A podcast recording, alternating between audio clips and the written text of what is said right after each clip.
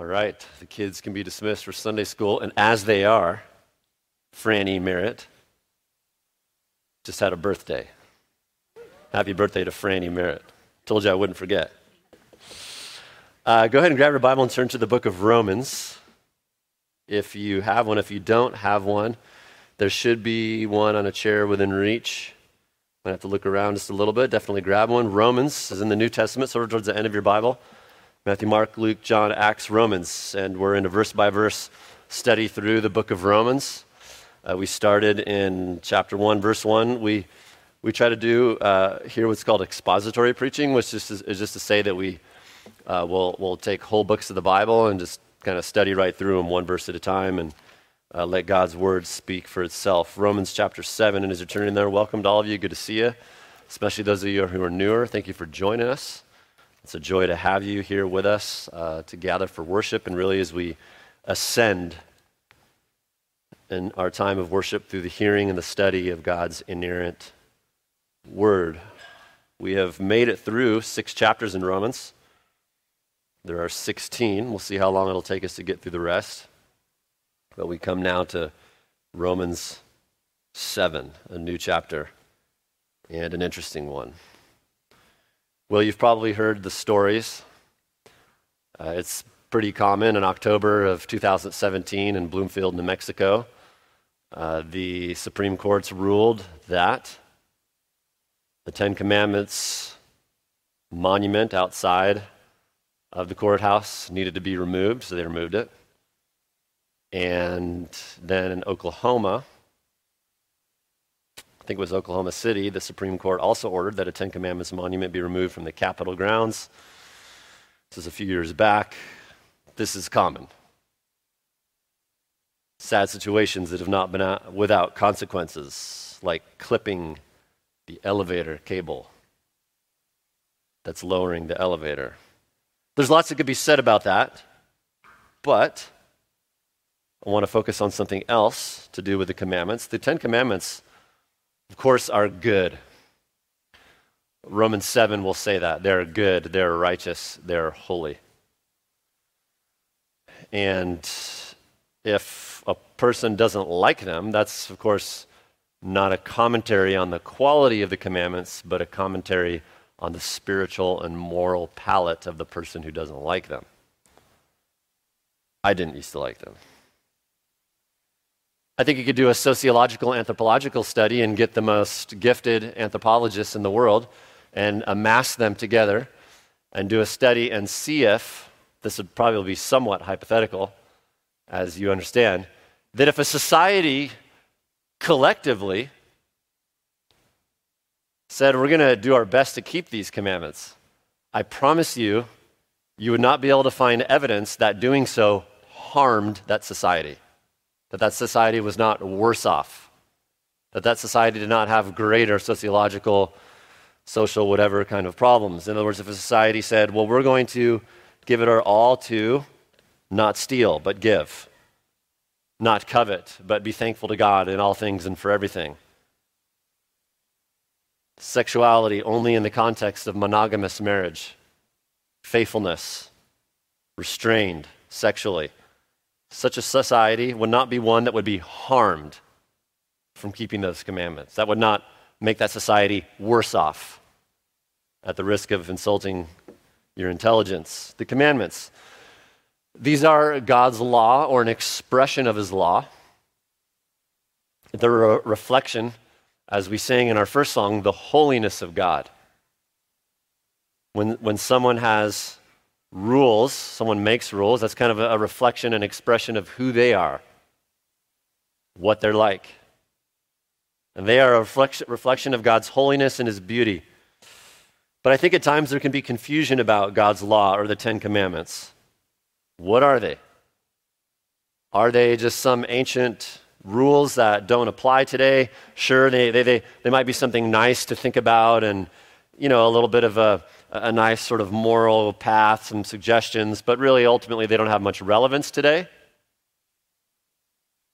Or other ideas that the law or God's law, and when I say the law, I'm, spe- I'm speaking about God's law as revealed in the Torah or the first five books of the Bible, especially Exodus, as we read at the beginning, or Leviticus, etc. Or are the Ten Commandments, are they like a roadmap to heaven?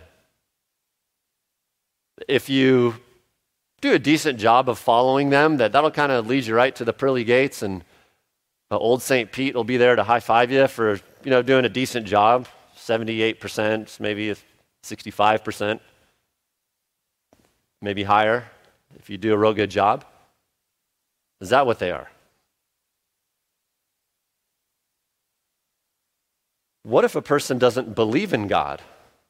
Uh, or maybe you're a Buddhist, or Shinto, or Rastafarian, uh, or self proclaimed atheists. We understand from Romans 1 there's no such thing as an atheist. But if someone proclaims to be, or they just don't pr- proclaim to be a Christian, or whatever it might be, do the Ten Commandments apply to them? And if so, how? This morning's passage will tell us this, among other things.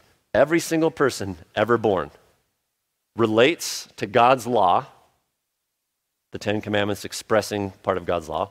Every single person relates to them in one of two ways.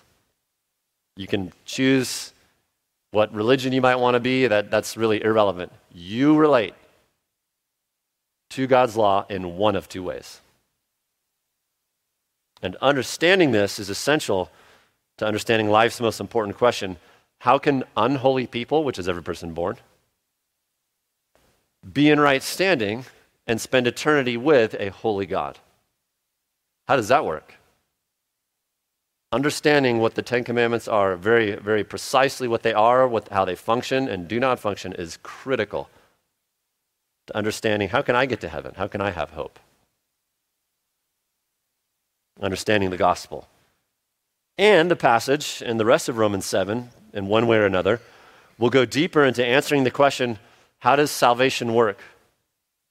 In our Sunday school class this morning, uh, there were some questions about, about the LDS faith or those who describe to Mormonism. How does that differ um, from biblical Christianity? And it differs in looking at the details, which absolutely matter, of what it means that Jesus came, lived the only sinless life, died on the cross, and rose. Both systems, Scripture and LDS, Joseph Smithism, talk about these things. But understanding the law in part is essential to understanding the chasm between the two faiths. The gospel. Who cares about that? Because the more we understand the details, or heaven and hell are in the balance, but the more we understand the details, the more we understand the glory and the love of Christ, which is essential to getting through the day. Follow along as I read then.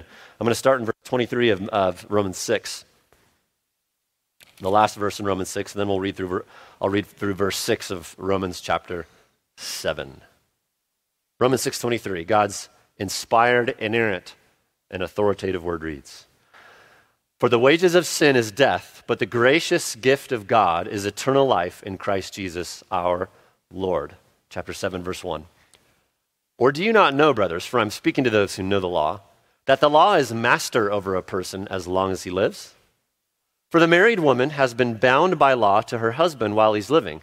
But if her husband dies, she's released from the law concerning the husband. So then, if while her husband is living she's joined to another man, she shall be called an adulteress.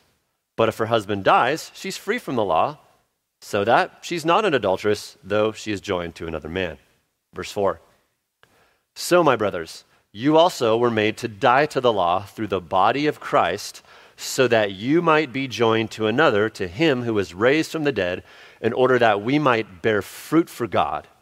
For, while we were in the flesh, the sinful passions which were aroused, were aroused by the law were at work in our members to bear fruit for death. But now we have been released from the law, having died to that by which we were constrained, so that we serve in newness of the Spirit and not in oldness the letter. The Word of God. If you haven't been with us, just a reminder of what's uh, going on in the book of Romans. Romans is given to us by God through the pen of the Apostle Paul about mid 50s, first century, to the church in Rome, a church mixed of Jews and Gentiles. And there was a lot of discussion about the Old Testament, the Ten Commandments, the law, the gospel. Some being from a more Jewish background, you know, they've been instructed a lot in the Torah.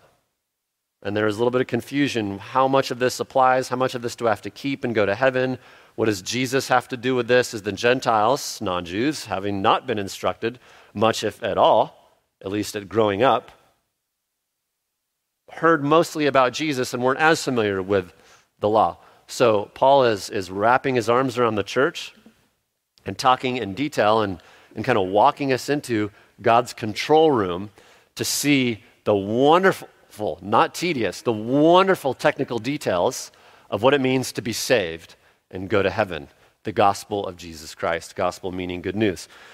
Since we're in Romans 7, chapter 1 through 3, a little, a little summary. Chapter 1 through 3 tells us very simply look, human, human race, you're not as great as you think you are. Uh, where God has told you to go left, you've naturally wanted to go right, go right, you've wanted to go left. Where God has placed do not enter signs, morally, spiritually, the human race errs on the side of hitting on the gas, and don't you tell me. Point being, we need a Savior. We've fallen short of God's law that comes way before Romans, that was given in 1400s ish BC. We need something desperately to restore that relationship between humanity and God. Romans 3 to 5 goes on to say, guess what? God in his mercy, not man by his works, because our works are like just filthy deeds before God, Isaiah 59 tells us. God did the work, moved by his love for the human race, motivated by his own glory to show mercy on lawbreakers.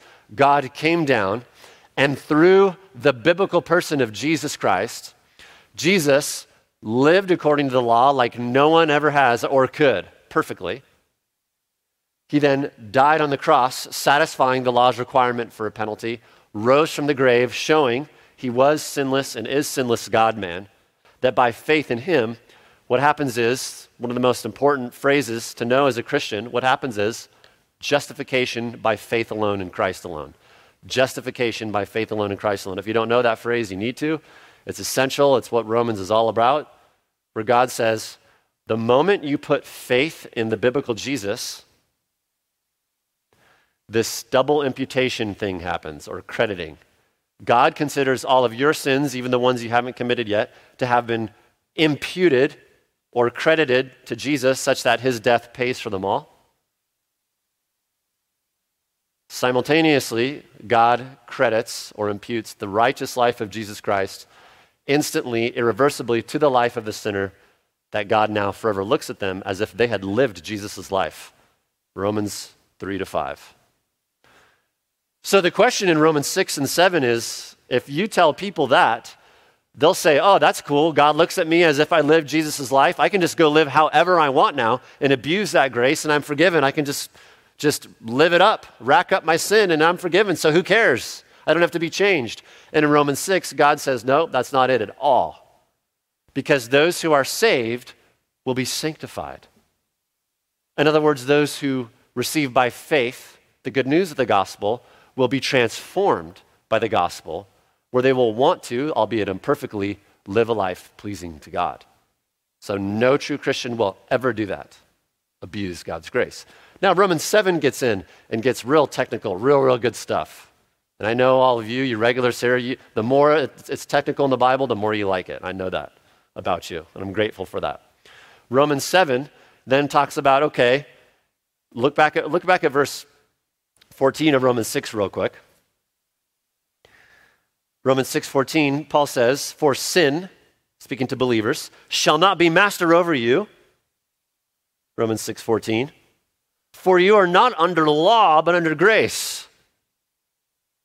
So he's circling back around because some more Jewish leaning people spiritually would say, Whoa, that we're, we're not under the law. We're not under God's law. We're not, we're not under the Ten Commandments. What, what do you mean? Are you just saying we throw it out?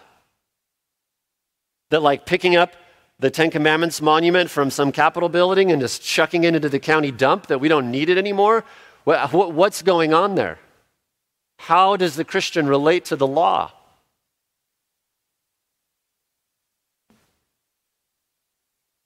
God's going to clarify that. Verse 15, look at Romans 6:15. What then? Paul is asking a question that people were posing, shall we sin because we're not under law but under grace? And of course he says may it never be. But what does it mean we're not under law? How does the law relate? To a Christian? Every human born, whether you're a Satanist or a nothingist or a just self worshiper or a Christian or whatever, every human born relates to God's law in one of two ways. And this passage will help us see that. Romans 7 can be understood in three chunks, just kind of a 37,000 foot view of Romans 7 as we're getting into it. Verses 1 to 6, the believer and the law. Verses 1 to 6 looks at the believer in the law. Verses 7 to 13 talks about the law and sin. How those two relate together. Sin, meaning just a, the word sin just means missing the mark, missing God's moral mark. And then verse 14 to 25 talks about the believer and sin. How the law kind of does something inside the believer, yet we understand that though the gospel changes us, we're not perfected in this life. How does that all work? And some of you have been asking about that. Hey, in Romans 6, the Word of God said that we're all changed, but I still struggle. Never fear, that doesn't mean a person isn't saved. Romans 7 14 to 25, we'll talk about that. Some things to chit chat about first in Romans 7 1 and following. So, and as we're talking about this, Romans 7 is really a the spiritual biography of every believer. This describes inerrantly the spiritual biography of every single person who has ever been saved, who has ever gone to heaven. Their spiritual biography in this life. Not necessarily all the details of where you worked and you know your your passport and all this, but spiritually what your life is like, this is what it's like. Spiritual biography. So we're going to see two points in understanding the believer's relationship to the law, two points in understanding the believer's relationship to the law. First, we'll just see the illustration in verses 1 to 3, the illustration that death releases obligations. Very simple. That's all we're going to say. Death releases obligations. Huh? We'll get there. And then, second, in verse 4 to 6, we won't actually get through verse 5 and 6 the application. And we'll talk more about that in a minute. First, number one, the illustration that death releases obligations, verse 1 through 7. Look at verse 1 of chapter 7. Or do you not know, brothers? Brothers, he's speaking to believers now. This is to those who have surrendered their life by faith to Christ. He's going to talk to them about how the law relates to them. And we'll observe also how the law relates, relates to those who, who are not yet going to heaven. Or do you not know, brothers? For I'm speaking to those who know the law. So, the original audience for a century, some folks in the church there who knew a little bit about the Ten Commandments, the Torah, God's law. But this basic truth, he gives this illustration. Look at verse 1 that the law is master over a person as long as he lives. Very simple. And when law is used here in verse 1, it's not talking about the Bible or the Ten Commandments, just talking about like a law in general. He's saying this like, say you live in some country, as long as you are living in that country, the laws of that nation apply to you. Right? But if you die, you can no longer, the, the, law no longer has any bearing on you. You can't obey the law. You can't be punished by the law. You're dead. Right? Basic principle. You're living under some nation. Its laws apply to you, you're dead, they don't. Okay? And then verses 2 to 3, he's going to illustrate that in kind of a, at first, a seemingly odd illustration. And verse 2 to 3 is still under point number 1. Look at verse 2. For the married woman has been bound by law to her husband while he is living. So he's wanting to illustrate how the law bears upon someone if they're alive or if they're dead. The point here is not to get into the intricacies of marriage and divorce. Okay, that's a different passage. That's like 1 Corinthians 7 and Matthew 19 and Ephesians 5. The illustration is used of marriage to show the idea of one's obligation to law while they are living, in particular, marriage. We understand people throw this off. God doesn't throw it off. A husband and wife are bound together while they're living. They violate God's law if they go play marriage with anyone else. Very simple. Verse 2, look back there. But if her husband dies, she's released from the law concerning the husband. You get the idea. If a spouse dies, it's kind of a sad illustration. But if a spouse dies, maybe, maybe for not some people, which is sad too. If a spouse dies, they're free to remarry. They will not be committing adultery or violating God's law if they do. Okay, the death of a spouse releases obligation because that spouse is dead. And verse 3 is going to get into that a little bit more. Look there, verse 3. So then, if while her husband is living she's joined to another man, she shall be called an adulteress. The death, again, very simple. If while two people are married, a spouse goes and plays marriage with someone else, that's adultery. You've broken the law because your spouse is still alive. Look at the, look at the end of verse 3. But on the contrary, sort of repeating, if her husband dies, she's free from the law, so that she is not an adulteress, though she is joined to another man. Very simple. Don't get lost in the weeds here in the illustration of marriage.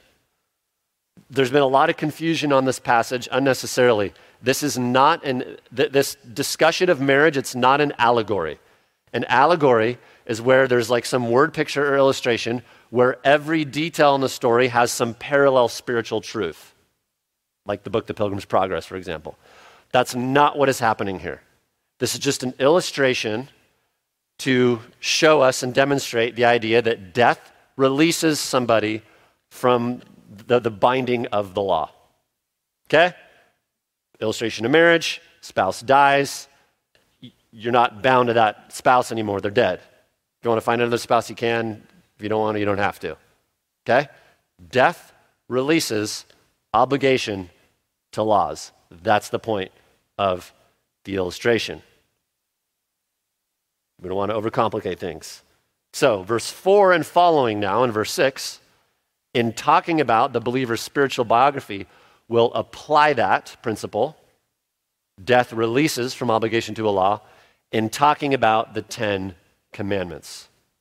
All right? So, number one, the illustration death releases obligation. Point number two. Number two, the application. The application. Christ's death releases us from the law, joining us to Him. Christ's death, this is the application, Christ's death releases believers from the law, joining us to Him. Found, this is found in verse 4 to 6.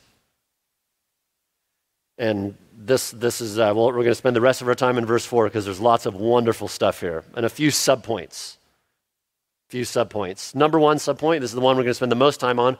Through Christ's death, believers died to the law.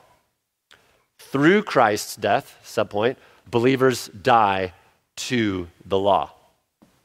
The beginning of verse 4. Meaty, meaty stuff in Romans 7. Look at verse 4 with me if you would. Therefore, so my brothers, you also were made to die to the law through the body of Christ.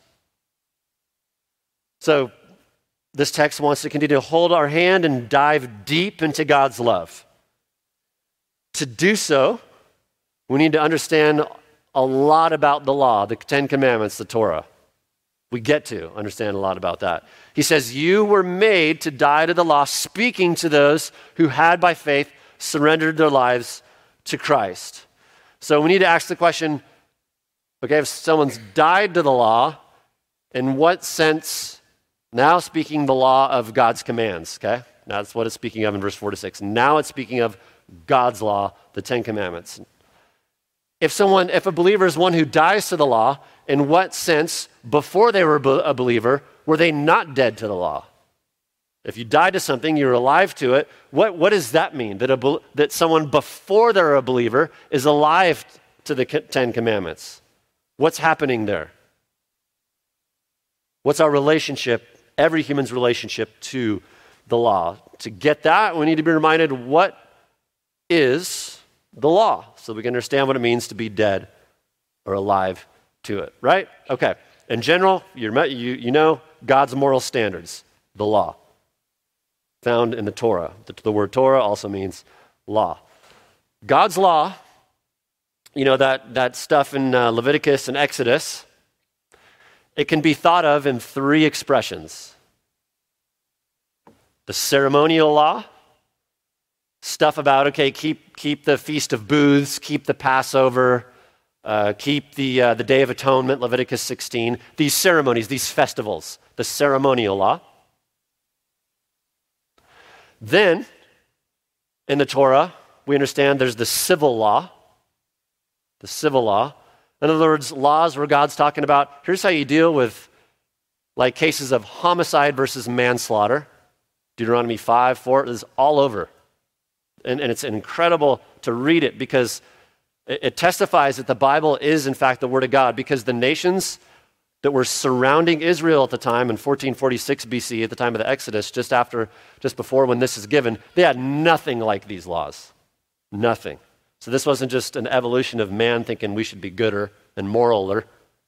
This is God dropping it from heaven through the pen of Moses. Civil law. Okay, here's how you deal with you know these, these tragedies of life like rape, m- incest, murder. Civil law. And then the moral law, which would be expressed in the Ten Commandments and other places, some of the more disturbing parts. Some of those disturbing passages in Leviticus, like don't do these things, you read that, you're like, I, I won't even think of that. It's very important that God puts it in there. And the reason he does, in part, is because of the, the wickedness of the human race, but also, he says, because the other nations do this stuff. Right? So, civil, ceremonial, moral. Now, all of the law is moral, and that you were, in the sense that you were commanded, if you were there then, you're commanded to keep all of it. You're commanded to keep the festivals. You're commanded to keep the civil. And it was a moral issue. That's just sort of a way to think about it. So, the, the Ten Commandments. This is God's criteria. You know, a lot of people say, I'm a pretty good person and think I'm, I'm a decent, I'm a decent guy, I'm a decent gal. That's fine if they think that. But here's God's criteria for what is a good person. What, or if you're going to attempt to get to heaven by works, fictitious situation, we understand. The Ten Commandments also say, in part, here's sort of how, here's kind of how that would need to look. Okay? Now, two more things that are critical to understanding the Ten Commandments. You see a lot of you shall not. You shall not commit adultery, you shall not lie. With every you shall not, you understand that implicitly there is a you shall.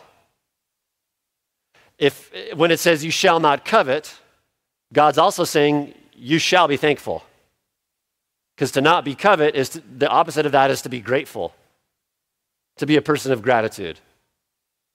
Or you shall not commit adultery, you shall only have sexual relationship with your spouse in the context of monogamous marriage with the other gender. So, whatever you shall not, there's a you shall. The second thing that is critical to understanding about the Ten Commandments, it's attitude and action. It's of the heart and of the hands. The commands are not just outward. And Jesus clarified, he didn't make new laws, right? We saw that in Matthew 5 17. Jesus clarifies this in Matthew 5 23 and following. He says, Look, some people say, well, you know, you don't commit adultery. He says, but it's not just enough if you haven't like physically cheated on your spouse. It's also of the thoughts. And same with murder and the thoughts and all that. So with every out, the, the commandments are not just outward action, but inward attitude. That's God's intention. Right? All right. The first commandment only one God. You shall worship him only. And again, these are found in Exodus 20, and Deuteronomy 5. So if that's the case, then guess what? No other gods. You're, you're not allowed, there's, there's, you're not allowed to have another religion, in other words. That is exclusive as it gets, which is, makes sense because there's one God. Second, no idols. In other words, you can't put anything above God, whether it's your own self image, a totem pole, some other guru, your money, the way you look, whatever it is. Third commandment don't take the, the, the, Lord's name in vain. Don't carry it along with you in an empty way, whether it's an expletive using God or Christ or whatever, or just an emptiness with which you express God and Christ. Fourth, the Sabbath, which was Saturday. We don't keep that one. You're right. In spirit, we do, but that, the Sabbath was fulfilled in Christ, Hebrews 4 says. We worship on the Lord's day now. Okay, much bigger conversation for another time. Now, these first four commandments, uh, theologians have observed that the, the, the Ten Commandments have two tables to them. There's two tables to the law, they say. So the first table, commandments one through four, they all relate to having a sold out, humble love for God. Commandments one through four, love for God. And then commandments five through 10 more relate to the second table of the commands, relate to a love for your neighbor, a love for people. Commandment five, your father and mother. You need to honor them. And I do. I need to honor my parents. Me, almost 50 years old, my parents are quite, you know, are getting up there. I need to honor them. And if you're a teenager, whether, you're, uh, whether you profess Christ or not, you need to uh, you know, honor your parents. That's a command of God. We all need to honor our father and mother, not because they're God, not because they're perfect, but because God is God and He says to. Sixth, murder. Shall not murder, whether in your heart against someone or physical. Seventh is adultery. Thought about that. We talked about that, whether in thoughts or imagination or physically. Total sexual purity before God. Eighth, do not steal, which means you, you need to give. Ninth, never lie, which means always speak truth. Whether it's a white lie or a whatever. Tenth, do not covet, which means always be thankful to God. Now, here's the thing about the commandments. When God gives the commandments, it's like he's saying this don't drink arsenic and don't have antifreeze milkshakes. I don't want you to make arsenic and antifreeze smoothies. you can make smoothies out of other things, but not arsenic and antifreeze. The thing with arsenic, it, it's tasteless. When it, when it contaminates food or water, you can't taste it at first. Afterwards, it shreds you apart.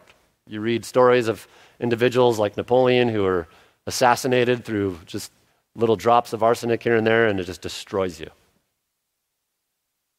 Same with antifreeze. Before manufacturers started putting that bitter tasting compound in it, it tasted like a, it tasted like a raspberry shake. It tasted like, like, a, like a lollipop or a Jolly Rancher. It tasted sweet, which is why dogs would always kill themselves drinking it. Tastes sweet at first, destroys you. It destroys your organs, your heart, you go into a coma. This is what God is saying with the commandments. To disobey them to go against them, it's like drinking that, that antifreeze milkshake. It tastes sweet and nice and fun at first. This feels right. This feels good. This feels smooth. But eventually it destroys you spiritually and morally when you go against the commandments and hit the gas where God says, do not enter. God only gives commandments, God only commands what promotes your peace, your joy, your stability, and your holiness. He will only command things that do that. He will never command things that promote your harm. So it is with the commandments.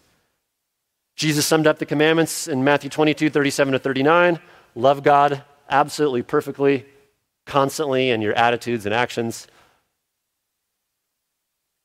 and love people perfectly in utter humility, respect, sexual purity, kindness, benevolence, gentleness, tenderness, obedience to God flawlessly. And then Matthew 5:48, we say it often. He summed it up even one more way. You just need to be perfect. If you are going to be a good person, this is what it takes. You must be as perfect as God If you're going to say you're a good person, or if you're going to go to heaven by your works, by trying hard, this is what it takes. And Galatians 3, chapter 10, says, Cursed is everyone who does not abide by all of these commands. So it's not multiple choice. It's not like, well, hey, I've done, you know, I've done like six out of the 10. We understand that because James 2 says if you fail on one, you fail in all. It's all or nothing. Because if you fail in like lying, it shows you ha- you've failed at, at making an idol as well. You had something more important to God that you didn't speak the truth in that moment.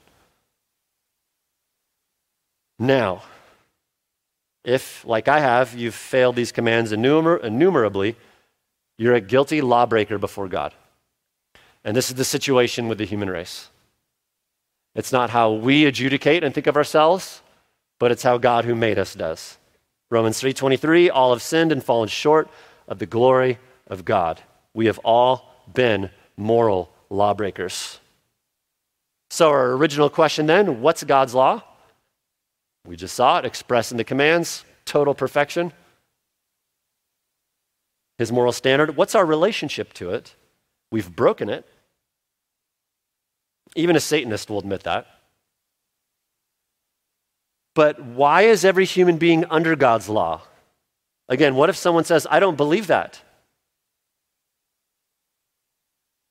When you're in charge of a certain territory or nation, or your home or whatever, you typically are the one who gets to make the rules. Like parents have certain rules in their household, they get to do that. As long as they're not asking their, their children to violate God's law, they get to make applications because they're in charge of that sphere. The one who's in charge of that area, they make the rules. If you manage a business, you're a manager somewhere, you have employees, you have a certain code of ethic that people need to follow. God's territory is the universe. So you might be a Satanist or an unbeliever or an atheist or a Buddhist in the universe, if you live in this universe, and you do. But since God, not Anton LaVey's or Haile Selassie or Joseph Smith or Siddhartha Gautama, since none of them made the universe, since the God of the Bible made the universe, he gets to say, this, these are the rules of this universe. If you want to have your own laws, you can go make a, a different universe. But you can't do that. So we're all under God's law. So we're under his laws like natural laws, like gravity does this, light behaves this way, water behaves that way. And then the commandments, the moral laws. So we are all accountable to God. And we under, enter life unwilling and unable to keep the law. We're fallen. What the law does is show us not, oh, I've been pretty good this week, but you're a failure. That's what the commandments do. It's good to have the commandments up on courthouses and elsewhere. It's a nice restraint. It's the cable, right? It's a little bit of salt in a decaying culture. But when you see it, and when I see it, to me, for us, it's a reminder, if we're thinking accurately about it, I'm guilty. That's what it does, objectively. It's like, it's like in, the, in the Olympics with a shot put contest, right? The shot put for guys, and there are only two genders, right? For guys, 16 pound shot put, they spin around and chuck that thing. They can all chuck it about the same, right? That's like comparing each other morally to each other. But imagine that the shot put weighs 2,600 pounds. 2,600 pounds. They can't even move it, much less get it up to their hand on their shoulder, spin and throw it. That's like God's law. The 2,600 pound shot put shows us how far short we fall to even throw it, like God's law. The commandments show us we're going to need another way to be in right standing with God, to be acceptable. Right? So, to be under the law then means three things. And every human being enters the, enters the world this way. Number one, it means you're accountable to it because you live in God's universe and He made you. It means accountability, guilty, and penalty. That's the three. Being under the law means those three things accountability, guilty, and penalty. You're accountable. Number two, it means you're guilty. We've seen that. No one in their right mind would say that, oh, I, can keep all that perfectly in attitude and action. We're guilty. But also, number three, the bad news and why the gospel is such good news is penalty. With every law that's actually a law, the violation of it requires penalty. That's what's good for society. You might not think that with this, but if someone runs, runs you over on the street and takes your paycheck, you're going to want a penalty for a law, I assure you. So, to be under the law means we're accountable to God because He made us, we exist in His territory, the universe. Number two, we're guilty because we've all violated. It. And number three, penalty. So if you look at the commandments and you think, well, I'm a pretty good person, you're totally deceived. You're self righteous and you're not yet going to heaven. But you can by putting faith in Christ. So this is the situation. This is the situation. The law, beloved, let's think back to the marriage illustration in verse 2 to 3. The law Think of it like marriage. Unless you have surrendered yourself to Christ, you're like married to the law. You're bound to it, and you can't divorce in your own strength. And the law is a bad spouse. The law offers no help to do what it says, it only shows how you can't do what it says. The law only offers demands. The law offers no grace, it only declares our guilt. The law offers no mercy or for failing, it only requires our punishment for every instant of failing it. That's not a good marriage if spouses operate like that. The law offers not a single ounce of hope to save you, it only declares you're guilty, you need penalty all day long.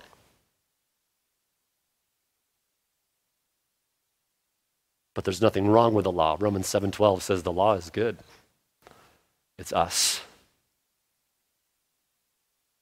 When we look at ourselves honestly, guilty and penalty, but God, but Christ came to the rescue. This is what verse 4 is saying. So, my brothers, Romans 7, you also died, it could just say, died to the law through the body of Christ. This is good news. Though we have violated the law, not once or twice, but continually, that did not provoke your God and my God and everybody's God to abandon us.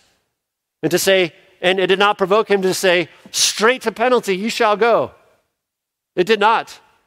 It provoked him to say, I want to have lawbreakers in heaven with me. I want, I want to have lawbreakers in fellowship with me. I want to forgive them. Why would God do that? Because his own heart is loving. God is love. God isn't provoked by our law breaking like you and I would be. We'd be at our wits' end. God is love. Galatians 4 4 says, When the fullness of time came, God sent forth his son, born of a woman, he was truly man, born under the law. Christ was accountable, though not guilty. The under for him is a little different. He bore its guilt, he bore its penalty. We'll talk about that. So that he might redeem those who are under the law. God came from heaven, not to give us motivation to say, come on, you can do a better job. Here's my example. Just get motivated inside you, pull out the moral fabric in you, and you can bust forward and do gooder. Not why Christ came. He only came to deal with the situation in which we are under the law and married to this terrible spouse, law. He said, I'll become a person, I'll live under the law. I'll do what is impossible for you to keep it perfectly. And then he went to the cross. And it says, verse 4, through, you were made to die to the law through the body of Christ. He offered himself up to God the Father. See, where we talked about accountability, guilty, and penalty, Christ was accountable to live the law out as a person because he's a person. But the guilt, guilt was imputed to him, penalty was imputed to him, not because he violated any of the commandments in thought, word, or deed, but for all those whom God would save, those who had ever put faith in Christ, our guilt for violating the law, Christ says, I will be punished for that. I will take that guilt upon me. Father, hold me guilty for those who had put faith in me, though I always obeyed the law. hold me guilty. This is what it means that Christ was a substitutionary, atoning sacrifice, and with guilt comes punishment. He says, This is what it means that Jesus died on the cross for our sins, by the way, beloved. He says, Take that penalty and put it on me. The law demands a penalty. And Christ said, I will serve it. This is what it means that through his body, verse 4, you were made to die to the law through the body of Christ. It's by his, not like the body of the church, his physical body. He was truly a man. And I mean, this, the, we, we sometimes we only think of salvation only in terms of Christ dying for our sins, which was horrific, and we'll never know what it's like. But also, he had to, in a sense, live for our sins. He had to live for our sins and die for our sins. He had to live for our sins, and that he had to live perfectly according to the law and not cheat. He didn't cheat, he really fought temptation. You and I fall into temptation often. He fought it. He lived for our sins so that he could die for our sins. And so, this weight of the law that, would, that crushes you, and if you have yet to surrender your life to Christ, you have the weight of the law upon you. You have not died to it. It is upon you with weightiness, no matter if you feel it or see it or not. And the only way to get out from the law is not by your works, I'll do gooder today.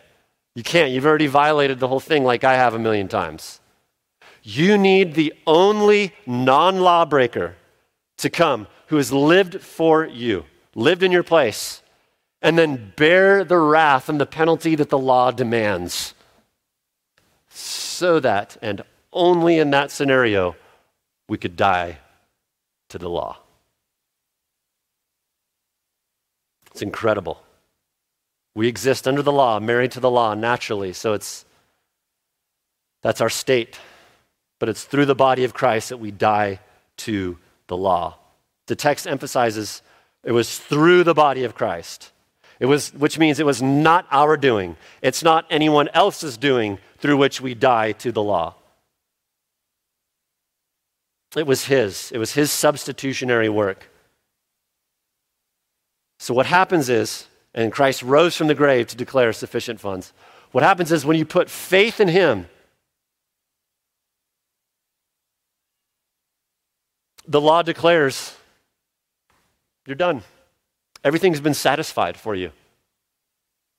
God the Father declares that. How is that? Because when you put faith in Christ, God created the system of justification. You put faith in Him, His life of living it satisfies your requirement to live it on your behalf. His death satisfies the law's requirement for a penalty. And so, because Christ died, it's done. The law ate up the penalty it was paid. The law says, I don't need anything more because Christ, the perfect God man, died in your place to take the penalty.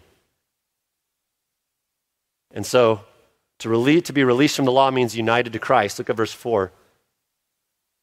You were made to die to the law through the body of Christ so that you might be joined to another, to him who was raised from the dead. And this is really good news.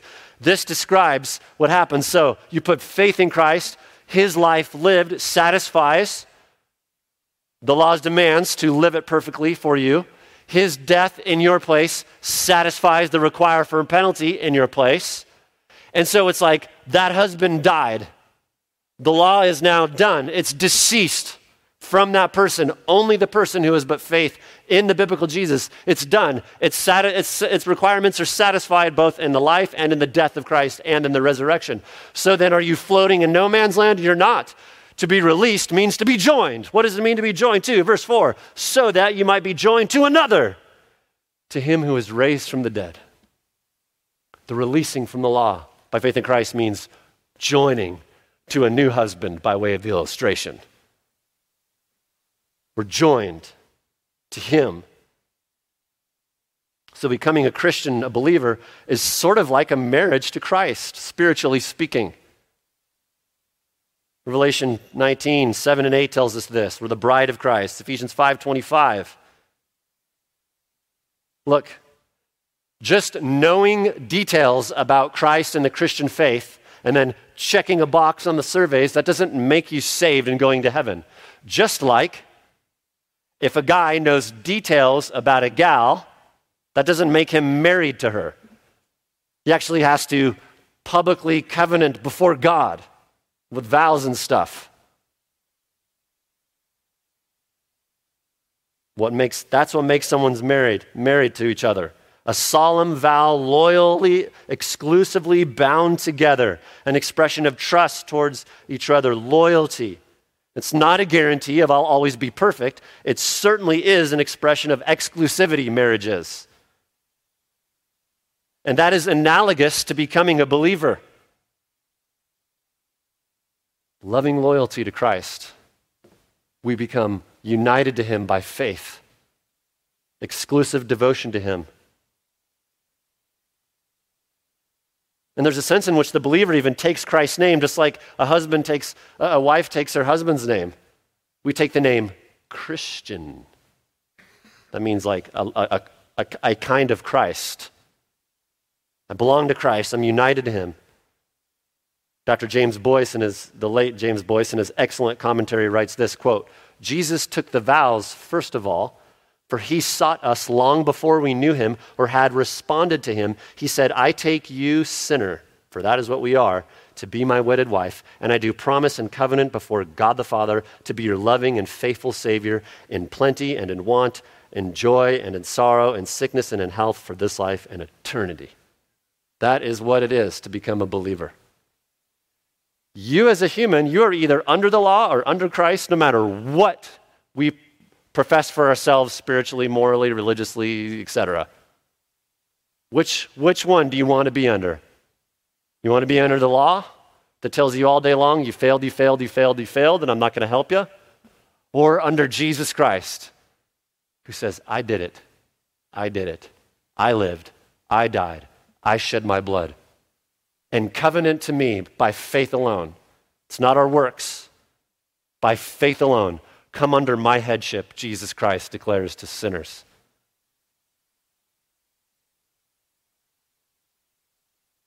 Getting saved is like a heavenly wedding, a solemn, weighty covenant, covenant made to Christ, the King of Kings, forever joined to him in fidelity. This can't be said about anyone else to get you out from the law.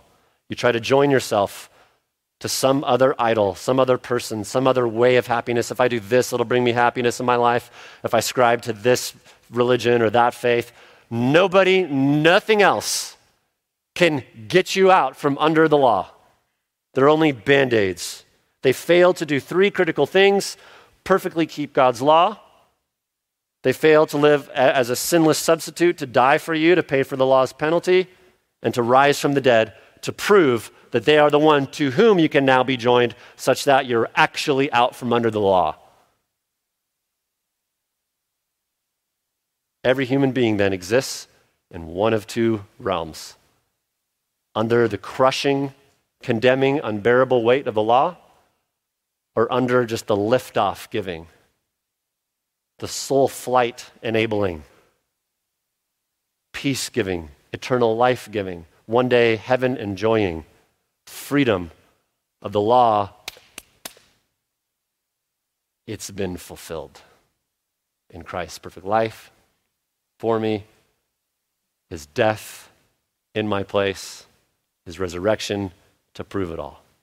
Which would you have? To be under law or to be under Jesus Christ? Choose this day. You are in one or the other, and it will be that way for eternity. And God is such a loving, forgiving, merciful God. Let's pray. Father in heaven, thank you for your grace. You, didn't, you didn't have to do this. You didn't have to construct a system whereby we could be forgiven, whereby your, your law, which is a good law, don't steal, don't lie, be faithful. You did not have to make a system where we who can't keep that law perfectly would be released from its crushing weight, from the guilt, from the penalty we deserve. but you did because you are a God of love. Such love. And this is love, not that we loved God, but that you loved us and sent your Son to be the propitiation of our, for our sins, to bear the wrath, to bear the penalty. Father, I pray, everyone here, everyone listening, we are either under the condemnation of the law or we are under the mercy and the grace and the salvation of Christ. And I pray that for all those under the law today, this morning, we would cry out to you with a surrendered heart and with an empty hand of faith, just saying, Father, I can't do it. I can't save myself. I can't get out from the law. I can't obey this law, much less serve the penalty for it, eternity. Would you save me? I look to Jesus Christ who has satisfied it in his obedience and satisfied its penalty in his death and his resurrection.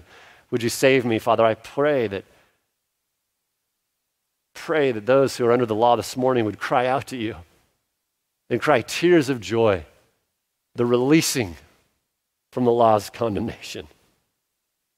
And, Father, help us, all who have, by your grace alone, have received Christ by faith. Help us go forward now and live in obedience to the law as your word commands. Not because we need to do so to earn our salvation. That's done. You did it. But to glorify you and to live in the safety and the peace of obedience and fellowship with you, Father. Please help us. Please help us. Thank you that we do not have to obey the law to get to heaven, but we merely receive Jesus Christ. Thank you, Father. Let us look to him and trust in him today and this week, in whose name we pray. Amen.